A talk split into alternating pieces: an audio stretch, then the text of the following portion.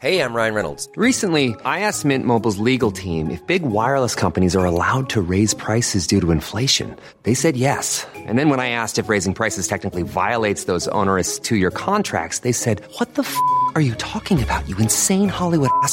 So to recap, we're cutting the price of Mint Unlimited from $30 a month to just $15 a month. Give it a try at mintmobile.com slash switch. $45 up front for three months plus taxes and fees. Promo rate for new customers for limited time. Unlimited more than 40 gigabytes per month. Slows. Full terms at mintmobile.com. Hiring for your small business? If you're not looking for professionals on LinkedIn, you're looking in the wrong place. That's like looking for your car keys in a fish tank. LinkedIn helps you hire professionals you can't find anywhere else, even those who aren't actively searching for a new job but might be open to the perfect role. In a given month, over 70% of LinkedIn users don't even visit other leading job sites. So start looking in the right place. With LinkedIn, you can hire professionals like a professional. Post your free job on linkedin.com slash people today.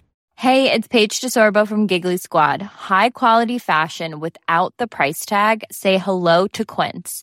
I'm snagging high-end essentials like cozy cashmere sweaters, sleek leather jackets, fine jewelry, and so much more. With Quince being 50 to 80% less than similar brands. And they partner with factories that prioritize safe, ethical, and responsible manufacturing. I love that. Luxury quality within reach. Go to quince.com slash style to get free shipping and 365-day returns on your next order. quince.com slash style.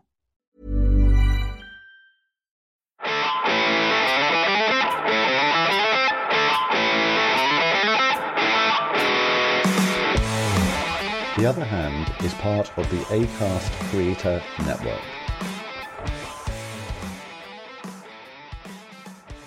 Hi, Jim. Nice to be back for the latest edition of The Other Hand. We've got a three or four item agenda today, which probably means we'll speak about one or two things. Top of my list, actually, is that really riveting, exciting, dynamic uh, topic of pensions. And equally interesting, at least to some of our listeners, intergenerational equality, if not intergenerational conflict. And there's tons of stuff to talk about that, and a very specific suggestion about how Ireland's Finance Minister, Mr. McGrath, might actually help the younger generation in Budget 2024. So, in part, I think that that will be the second item on our agenda today, which is uh, another discussion out of several we'll be having about Budget 2024. I see that we've had a specific hint dropped from all sorts of different people about a potential cut in the much hated universal social charge. And a question for you, Jim, because I was looking at some of the comments that Minister McGrath has been making about corporation tax and the budget generally. And I was wondering if you'd actually been listening to the other hand, or whether we're just making statements of the blindingly obvious, because he's been repeating almost word for word the, some of the things that we've been saying in recent pods. Item three on my agenda. Now, this is going to blindside you, Jim, because you've never heard of this before. It's called dynamic beer pricing. Ever come across that? I'm sure I did, but I'm not aware of it. I don't think so. I hope you haven't yet, because there's a suggestion from a big pub company, brewing company. They own the franchise, for example. You may have come across it in London when you visited the Slug and Lettuce. Oh, yeah. Dynamic beer pricing. I mean, this will be something familiar to you, to you as an economist. Is that you charge more for something when there's more demand for it? Is that precisely what they're going to do? So I wanted to ask you in a moment what you think about this proposal. And I know that you wanted to talk about some of the stuff that, uh, because I hogged all of the, the time last week, and um, we didn't get a chance to talk about incredibly weak euro area economic data on a whole host of counts last week and indeed running into this week. And of course, that is very important running into the next meeting of the ECB and what they're going to be doing about interest rates. So, given that I didn't give you enough time to talk about all that last week, why don't we start there, Jim? And you just give us a quick run through of the recent economic data from the euro area and what you think that actually means for ECB interest rates and therefore Irish mortgage rates going forward. Yeah, on Thursday this week, the European Central Bank has its policy making meeting. Uh, the market is really divided at the moment as to whether another increase will be delivered or not. Um, at the Jackson Hole summit there in August, Christine Lagarde really didn't come out in too definitive a way, basically saying inflation is still too high but that the European Central Bank is now in data watching mode. So she didn't really clarify as to whether an increase was going to be delivered or not. So I have no idea whether we will see one or not, but I have an idea of what I would like to see, which is no change. I think an interest rate increase at this juncture would be inappropriate, would be dangerous, would be a policy mistake, would be overkill. This week, uh, we got the latest Eurozone EU economic forecast from the European Commission, and Eurozone growth is now projected at 0.8% this year, um, down from a previous forecast of 1.1. And for next year, a growth rate of 1.3% projected, down from 1.6%.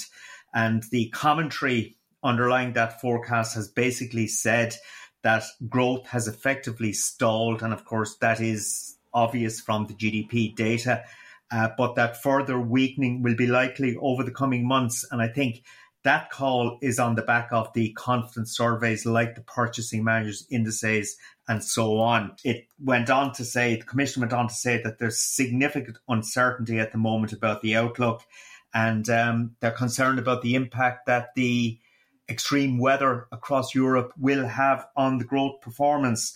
So that's a pretty downbeat assessment from the European Commission. And it comes on the back of a significant raft of pretty weak data. Last week, we got a very weak German industrial production number, fell for the third straight month in a, mo- in a row. The German Purchasing Managers Index for manufacturing is at 39.1, services is at 47.3. For the Eurozone, the manufacturing index is at 43.5 and the services index is at 47.9. And just to repeat once again, as we do frequently, these purchasing managers indices uh, is based on an interpretation that if the reading is above 50, there are more firms expanding than contracting. And if the reading is below 50, it means more firms are contracting than expanding. So what we're seeing in manufacturing across the Eurozone, particularly Germany, is extreme weakness and is certainly consistent with recession. Uh, but the services sector, which has been stubbornly strong for some time now, is now in negative territory. So it's clear that the economic backdrop in the euro area continues to deteriorate.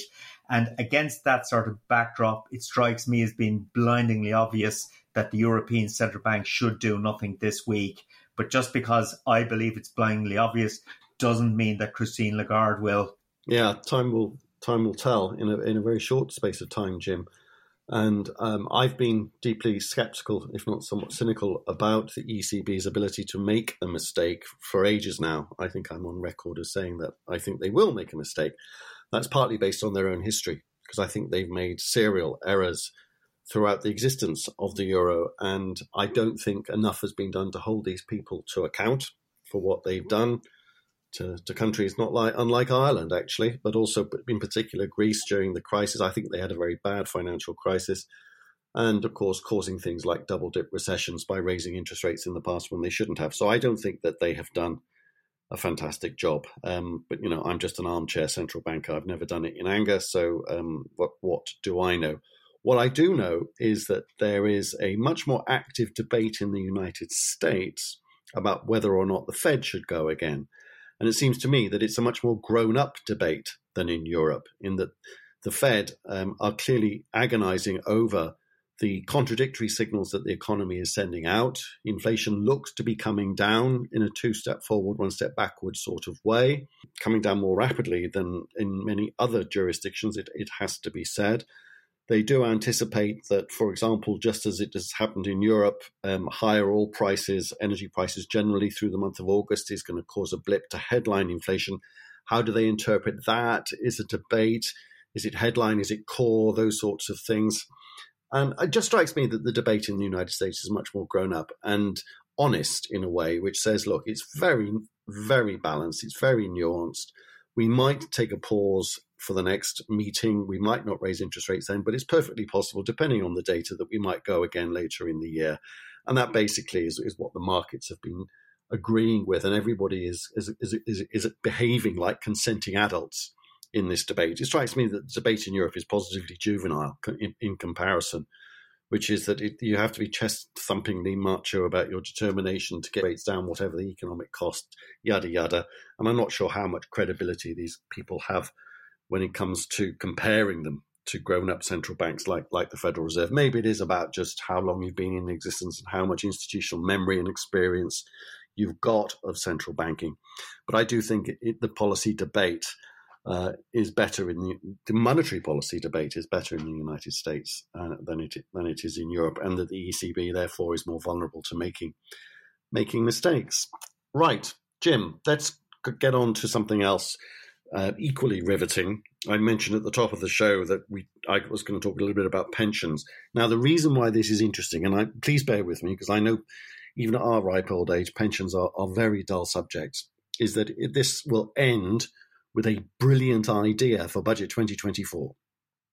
Okay, so it starts in the UK, which has this has general applicability about the daft way, the insane way they do state pension increases once a year. Um, going back a few years, they implemented a rule called the triple lock. Bear with me.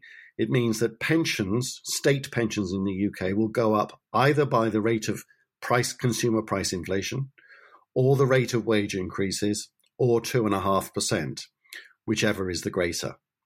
Now, this all sounds very innocuous. It sounds mildly fair and mildly reasonable if you think about it for no longer than a second and a half. But if you think about it for two and a half seconds, it's insane. It will, by a matter of arithmetic, bankrupt the country over the next few decades if they continue with this triple lock, which means that they won't.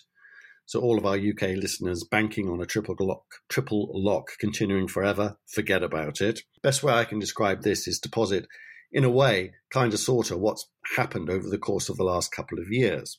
What will hap- What had happened is that inflation last year led to a pension increase going up by 10% because that's what consumer price inflation had done in the UK in the previous 12 months. Lo and behold, this year, wages, as they often do, have reacted to that past inflation and have gone up, as we have learned today. Total earnings, which includes all sorts of funnies like bonuses and public sector one off payments, another daft way of measuring it for the purpose of pensions, gone up by about 8.5%. So pensions, this which is greater than the rate of inflation, which is marvelous for workers because um, if you're getting that 8.5%, you're now getting money wage increases more than the rate of inflation, first time in a few years. Not catching up, but at least you're getting your nose ahead of the most recent data, which is great. But it means that pensions next year, next April in the UK, will go up by about 8.5%. Over the course of two years, that means that they've gone up by about 20%. Nobody's earnings, nobody's wages in the UK, in aggregate at least, have gone up by that much. So pensioners making out like bandits. So let's put an extreme example of what I'm talking about here. If inflation in year one was to be 20%, and then in year two, because what the Bank of England does with interest rates, it goes back to zero. But wages catch up in the following year, year two, by 20%. Wages and inflation have gone up by 20%. But in year three, UK pensions will have gone up by 40%. That's why the system will end up being bankrupt because the gap will just grow bigger and bigger between pensions and the three things that it's supposed to track. So there's uh, that's a particular example of intergenerational inequality. That's a particular example of the way the old, as we have spoken about many times on this pod, pulling up the ladder behind them. And it's going to have to stop because it, it's trickled into all sorts of different areas, not least housing. I know in Ireland that young people complain bitterly about not being able to get onto the housing ladder either via purchase or by renting. It's exactly the same in the UK, no different at all. The complaints are the same, they're just as loud. So I was reading um, a fascinating article by an ex, believe it or not, Tory party leader, William Hague, today, in which he was talking about a suggestion that he made a few years ago that he is slightly tongue in cheek resurrecting today that I think would be a brilliant suggestion for Minister McGrath, Jim. Are you ready for it? I cannot wait, Chris cut taxes for the under 30s. Now, if you think about this, do something like abolish USC if you're under 30, or cut it in half, or do something uh, that the arithmetic allows you to do. This feels like a, a, gift to younger people, which is exactly what it is. It's a gift to younger people from older people, which is exactly what it is. an economist or an actuary or an accountant, a tax person would say, if you're trying via the tax system to give money to younger people because they don't earn very much relative to older people, um, which is what we're trying to do here, um, you say, yeah, absolutely. Um, and they will say, well, that, the tax system does that anyway, because if you don't earn very much, however old you are, you don't pay much tax. So the tax system is already doing what you're suggesting it should do. I'm saying it should do even more.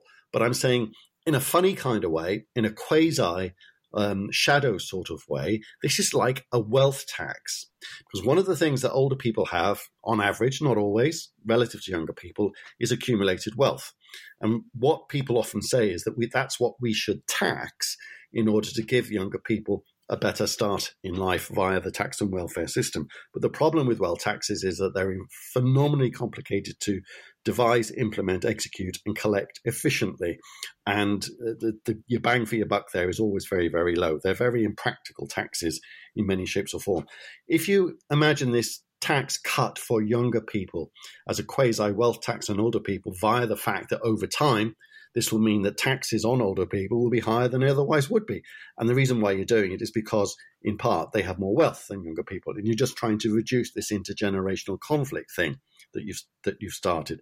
So I think it's worth consideration. Jim, do you think it's for the birds?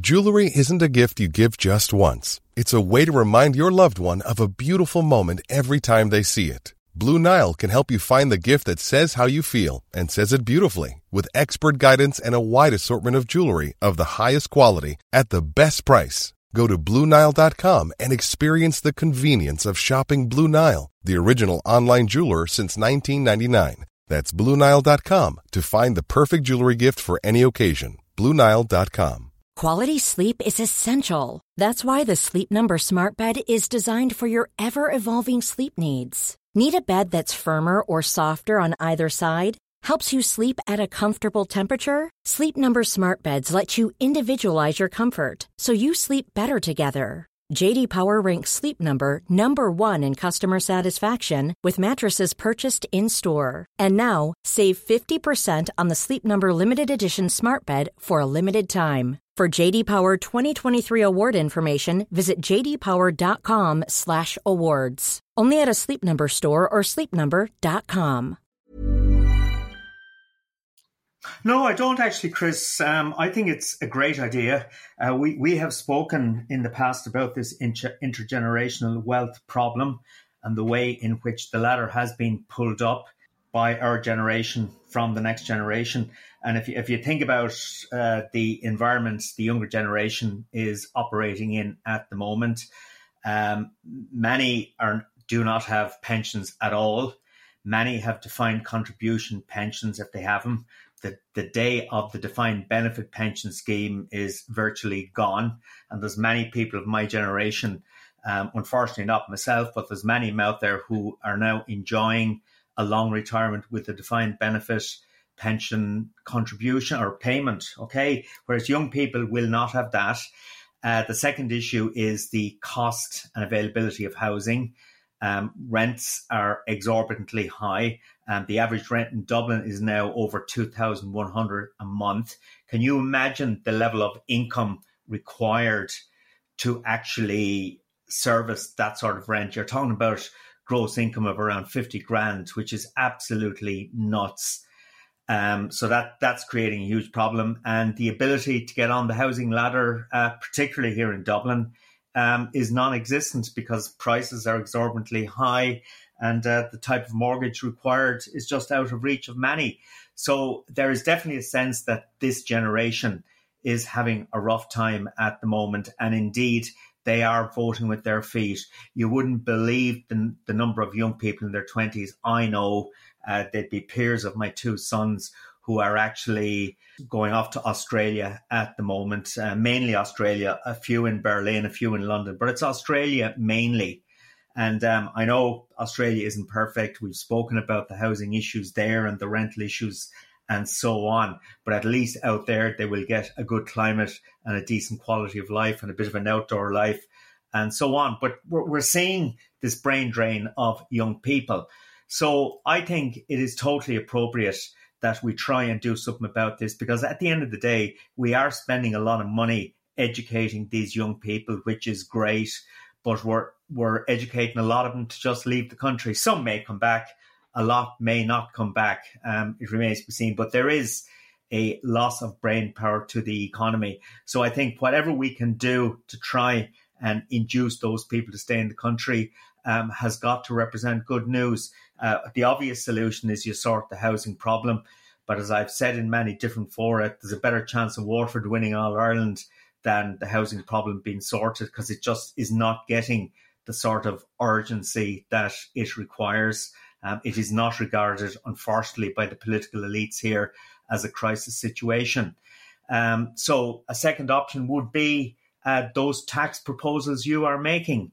You know, so for example, introduce a 20% tax rate max for all earnings for people under the age of, I would say, 35 rather than 30, to be honest.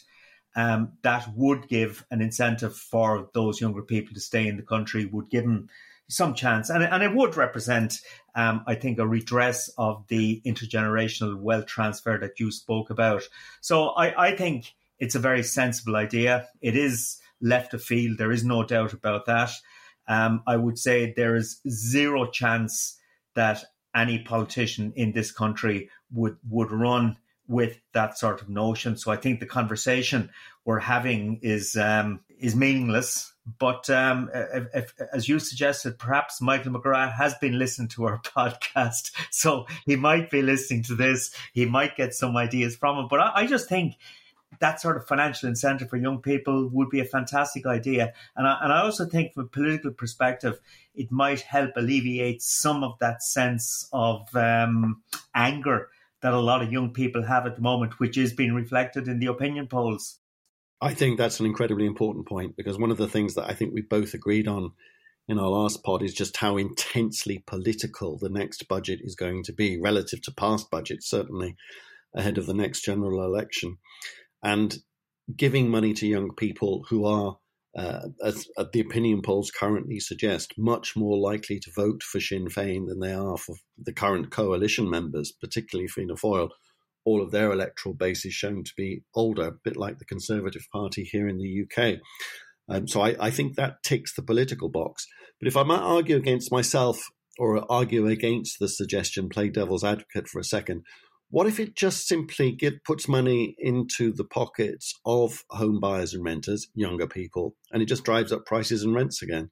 Is that is that a, a riposte that we would expect to hear? Yeah, uh, of, of course it is, Chris. And you know, anything that puts more money into the pockets of potential house buyers will just bid prices up. Uh, but no policy can be um, implemented in isolation. And obviously, if this sort of policy is to be, it were to be introduced, it would have to be accompanied also by ongoing efforts to try and address the housing problem. And um, uh, I, I, just think it is so obvious what needs to be done on the housing front. You, we, we just need to ramp up supply at all costs, do whatever it takes to improve housing supply. So I think combination of increased housing supply plus this sort of tax incentive for younger people, I think would be incredibly powerful. But I can assure you that is not what's going to happen. What's going to happen in the budget is that once again, um, pensions will be increased significantly.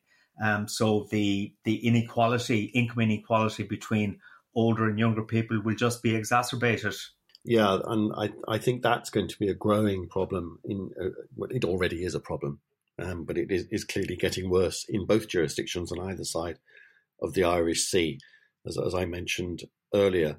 But your point about no, don't look at one policy in isolation, I think, is another excellent point, Jim. In that the the way in which you um, deal with the housing problem is to increase supply, as you've argued many, many times, and that's absolutely right. But that, of course, is not a switch that you can flick on immediately. And I think you're right to say that the coalition has been very slow to recognise the scale of the problem that it faces with respect to housing, and it hasn't recognised that it's got a crisis on its hand. I'm not sure I agree with you fully that they still don't know this. I think they've had enough people yelling at them, people like us, and every younger voter in the country yelling at them, every opinion pollster telling them that they need to be pretty thick and pretty unaware to realize that they have got a severe problem on their hands. And there is some evidence that some of them get it. So, on the assumption that they do get it and that they are going to do something about it in the years ahead, assuming that they have their hands on the levers of power post next general election, the way in which they help uh, retain um, their hands on the levers of power, in other words, win the next general election and maintain this coalition, this nationalist national government, effectively, as, as I've heard it described several times recently, is to do nakedly political things in the budget. So I, I think you quite rightly say there's no chance it's going to happen, Jim. But um, I, would urge the thinkers out there to just sit back and, and just think about it. It, it. it does have economic rough edges to it, this proposal, but I think politically, um, and I say I say this not claiming to be the originator of the idea, but politically, it's absolutely brilliant.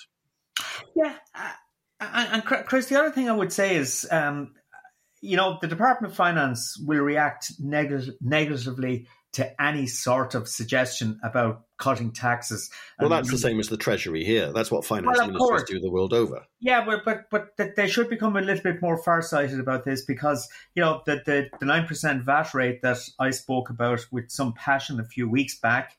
Um, and I, I thought that was certainly a case of economists within the Department of Finance knowing the value, uh, the price of everything and the value of nothing. I mean, the, the, the, the money that the, the reduced VAT rate ended up coming back into the economy. Okay, so it wasn't lost to the system.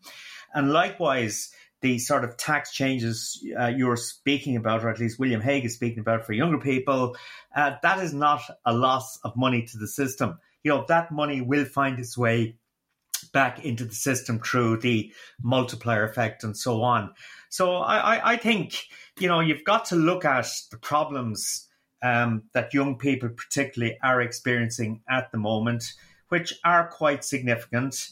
Um, you know, you might turn around and argue, or some will, well, they've never had it so good in terms of employment, and that is true, but they've never had it so bad in other ways. And um, you know, there, there was a couple of years ago when I would have sort of suggested, well, when I was that age, it wasn't great either. You know, it was still difficult to get on the housing ladder and so on but it is a hell of a lot worse today. There is no doubt about that. And what, what you have to look at is people um, on average salaries, you know, nurses, guards, etc. That sort of, uh, I suppose, typical, that cohort, exactly, that's the word I was trying to think of there. That sort of cohort of people, um, they just could not get on the Dublin housing ladder at the moment. There's no, there's no right. way possible. Of course, the, the response that this would my cut in the USC, abolish it for the under 35s or halve it or do something with it would just feed higher house prices and rents is is well made, I think. But of course, it gives people the, the, the optionality, the freedom to spend it whenever they want to. So they could um, save it for when house prices come down, when the ECB makes their big policy mistake, or uh, the consequences of the policy mistake they've made already are felt because if your house prices do anything like the ones uh, that um, the, uh, happening in the UK right now, Jim, you, you, can look forward to lower house prices just simply as a result of higher interest rates if the UK is a good model for you. Um, of course, one of the things that a young person or any kind of person who's faced with a tax cut could do is go down the pub. But what they don't want to do is go to a pub in the UK that's owned by a, a brand called Stonegate because they apparently in, either have introduced or are going to introduce this thing called dynamic beer pricing. If ever you've used Uber, the cab firm, the, the ride sharing firm, which I do know exists in Dublin, it's very, very prevalent here in the UK, widespread, is that uh, they use dynamic pricing as well. So that when it's raining or rush hour or both, the price of your Uber goes through the roof, literally. Um, but the one thing about the Uber pricing, of course, is that when you call an Uber cab up on your phone, you see how much it's going to cost you in advance. Transparency is 100%. I just wonder what's going to happen in the, these pubs when you go in thinking your pint's going to be six quid, and because it, there's a match on, it turns out to be eight quid. Is it too late to say I don't want it anymore? So I do think pricing transparency is is an issue here, and so they're going to have to have some kind of electronic, instantly or continuously changing pricing board for, for the price of a pint, which I think is. Hold on a second. Isn't that exactly what happens in Temple Bar at the moment? Is it? Yeah. And isn't it what happens in the hotel market here at the moment? Well, I know prices change at certain times Yeah. of the, the day, but it's, it's not conti- it's not continuously, is it? Oh, I could do absolutely. You you would see hotel room rates changing significantly over the weeks, depending on what's happening. But you always know in advance what you're going to pay. Well, you know when you go online, absolutely. Well, I guess yeah, you don't walk into a pub, uh, but even before you hand over your money, you know what the pint is going to cost you. So if you think it's too much, just walk do you? out. I mean, what, what, how, how do you actually know?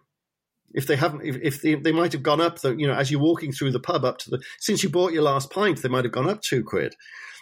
Excuse me, barman, how much is my pint before I buy it?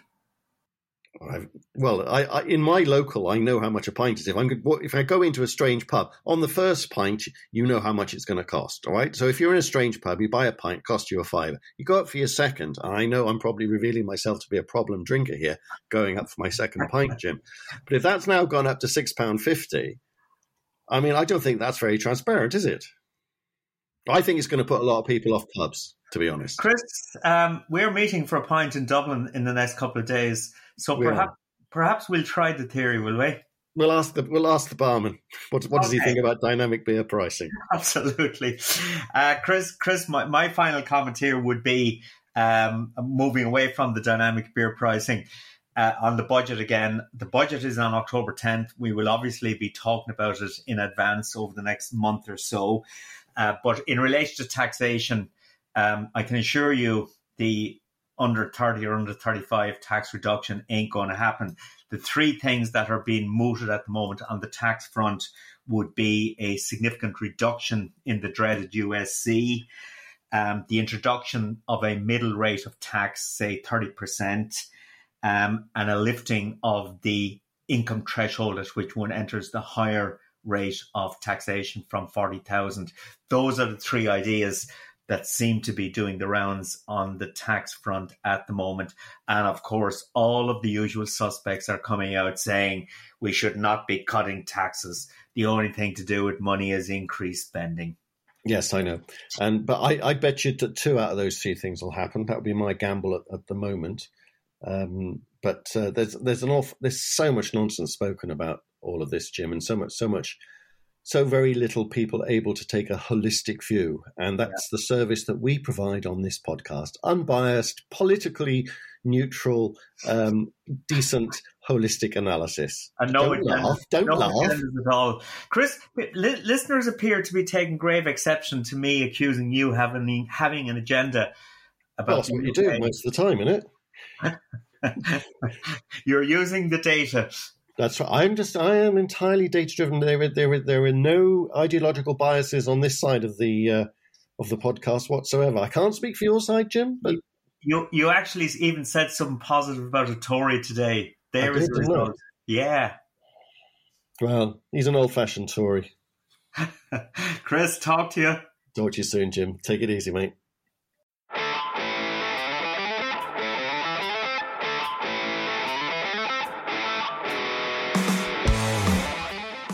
You have been listening to Chris Johns and Jim Power on the other hand. We hope you enjoyed it. Our back catalogue of podcasts can be found on our Substack account www.cjpeconomics.substack.com or on podcast platforms such as Apple and Spotify. If you would like to listen to the podcast free of advertisements, you can sign up to our Substack account. Comments and feedback are much appreciated.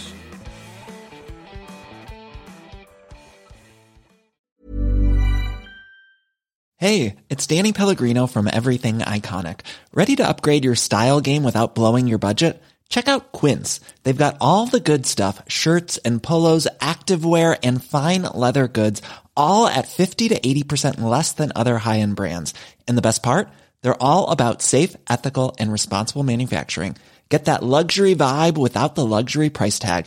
Hit up quince.com slash upgrade for free shipping and 365 day returns on your next order. That's quince.com slash upgrade.